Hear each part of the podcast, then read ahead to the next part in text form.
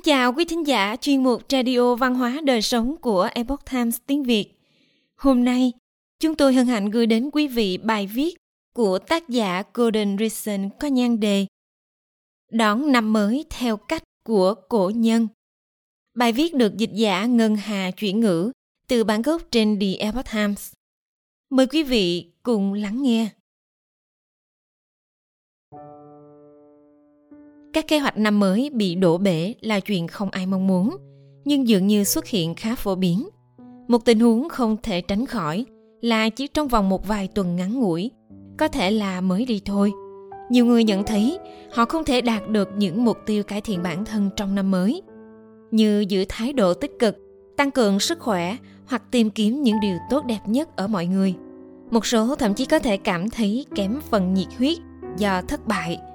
Tôi tin rằng vấn đề nằm ở chỗ, hầu hết mọi người đặt ra mục tiêu, nhưng không xác định một con đường thiết thực cho hành trình của mình là một học giả về thần học hệ thống, tôi nghĩ rằng thánh Ignatius thành Loyola, một triều thần người Tây Ban Nha thế kỷ 16 đã để lại cho chúng ta những chỉ dẫn sâu sắc.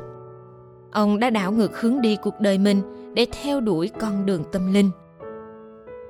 Ignatius là ai? Sinh năm 1491. Inigo, sau này được gọi là Ignatius, là con trai út của một gia đình quý tộc nhỏ vùng Basque của Tây Ban Nha. Ông đã rời quê hương năm 18 tuổi và giành được một chức quan trong triều đình. Hơn một thập kỷ sau, khi nằm trên giường bệnh để hồi phục khỏi vết thương trong trận Pamplona chống lại quân Pháp, ông mơ về những điều vĩ đại có thể xảy ra trong tương lai – tại triều đình hoặc khi được phụng sự Chúa và nhân loại. Đó là lúc ông bắt đầu nhận thấy sự phát triển tinh tế trong cảm xúc của mình. Khi nghĩ về chủ nghĩa anh hùng của triều đình, ông cảm thấy kiệt sức. Nhưng khi suy ngẫm về việc phụng sự Đức Chúa Trời, ông lại cảm thấy một sự bình yên sâu lắng, bền lâu và tràn đầy năng lượng. Ngày càng trở nên tỉnh thức đã khiến ông thay đổi căn bản hướng đi của cuộc đời – Ông đã gác việc tìm kiếm vinh quang lại để phục vụ Đức Chúa Trời và vạn vật, đặc biệt là đồng loại, dù là bạn bè hay người xa lạ. Ông gặp một nhóm sinh viên đại học và họ trở thành bạn đồng hành của ông.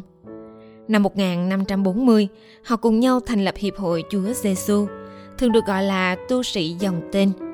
Một cộng đồng gồm các linh mục và băng hữu được biết đến trên toàn thế giới và phát triển tâm linh – giáo dục dự bị và đại học và vận động cho công lý. Những thách thức của Ignatius Con đường này không suôn sẻ đối với Ignatius. Trong quá trình làm việc, ông chịu nhiều thất bại. Chẳng hạn như chính quyền nhà thờ đã nghi ngờ và từ chối ông. Nhưng qua những thử thách đó, ông hiểu rõ hơn về bản thân và con đường của mình – một người đồng đạo dòng tên thúc giục Ignatius kể lại cuộc đời mình trong một bản tự thuật ngay trước khi ông qua đời. Ông nói rằng chìa khóa không phải là ngay lập tức trở nên hoàn hảo, mà là học cách kiên nhẫn và thận trọng bước đi. Để trưởng thành trong tình yêu và niềm vui phụng sự, cho dù chúng ta không hoàn hảo. Ignatius cho biết Động lực cho sự quyết tâm của ông đến từ ước muốn thuyết giáo cho những người hành hương ở Jerusalem. Tuy nhiên, chính quyền nhà thờ không đón nhận ông. Họ cho rằng ông chưa đủ khả năng. Sự từ chối này khiến ông phải học hỏi thêm và linh hoạt hơn trong việc thấu hiểu vai trò phụng sự Đức Chúa Trời. Ông viết về việc ông đã từng dễ bị kích động đến mức tức giận và tự cho mình là đúng một lần, ông đã xúc phạm một người bạn đồng hành khi người này xúc phạm Đức Mẹ Đồng Trinh. May thay, con lừa cứng đầu mà ông cưỡi đã cứu ông khỏi việc truy đuổi người đồng hành kia và hành động theo cơn thịnh nộ sát nhân.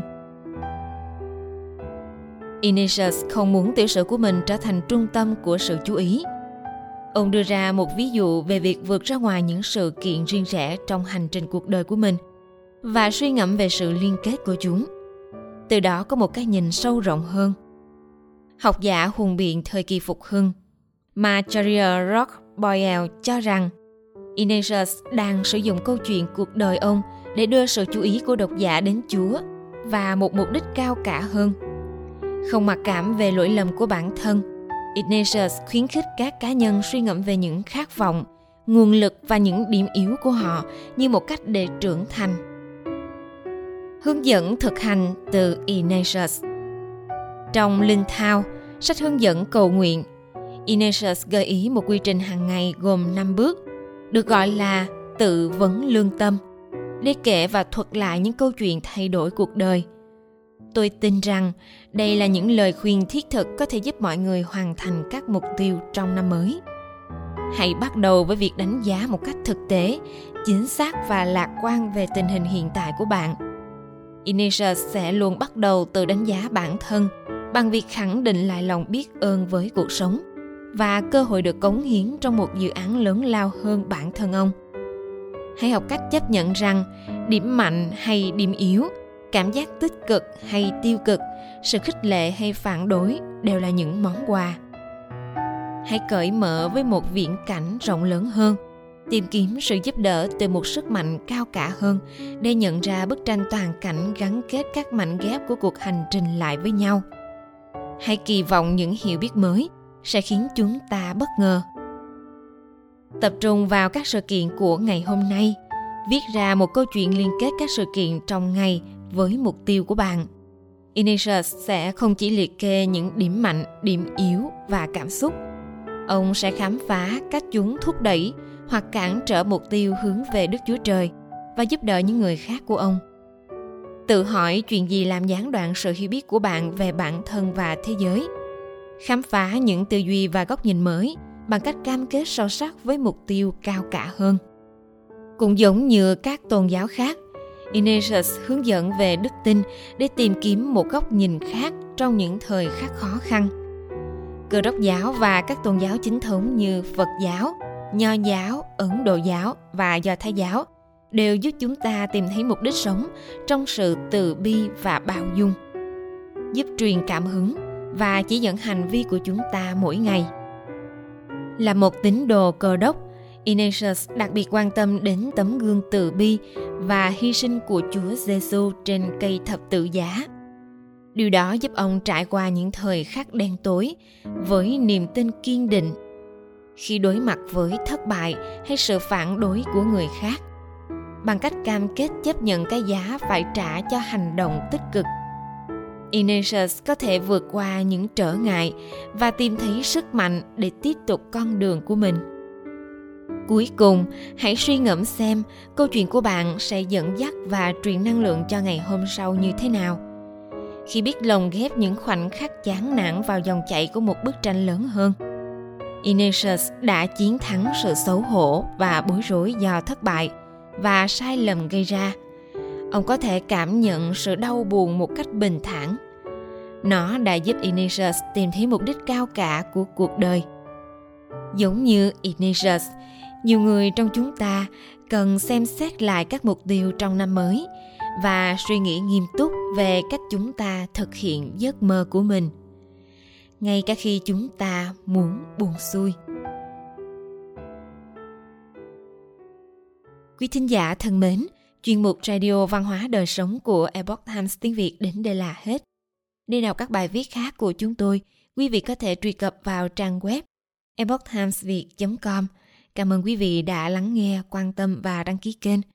Xin chào tạm biệt và hẹn gặp lại quý vị trong chương trình lần sau.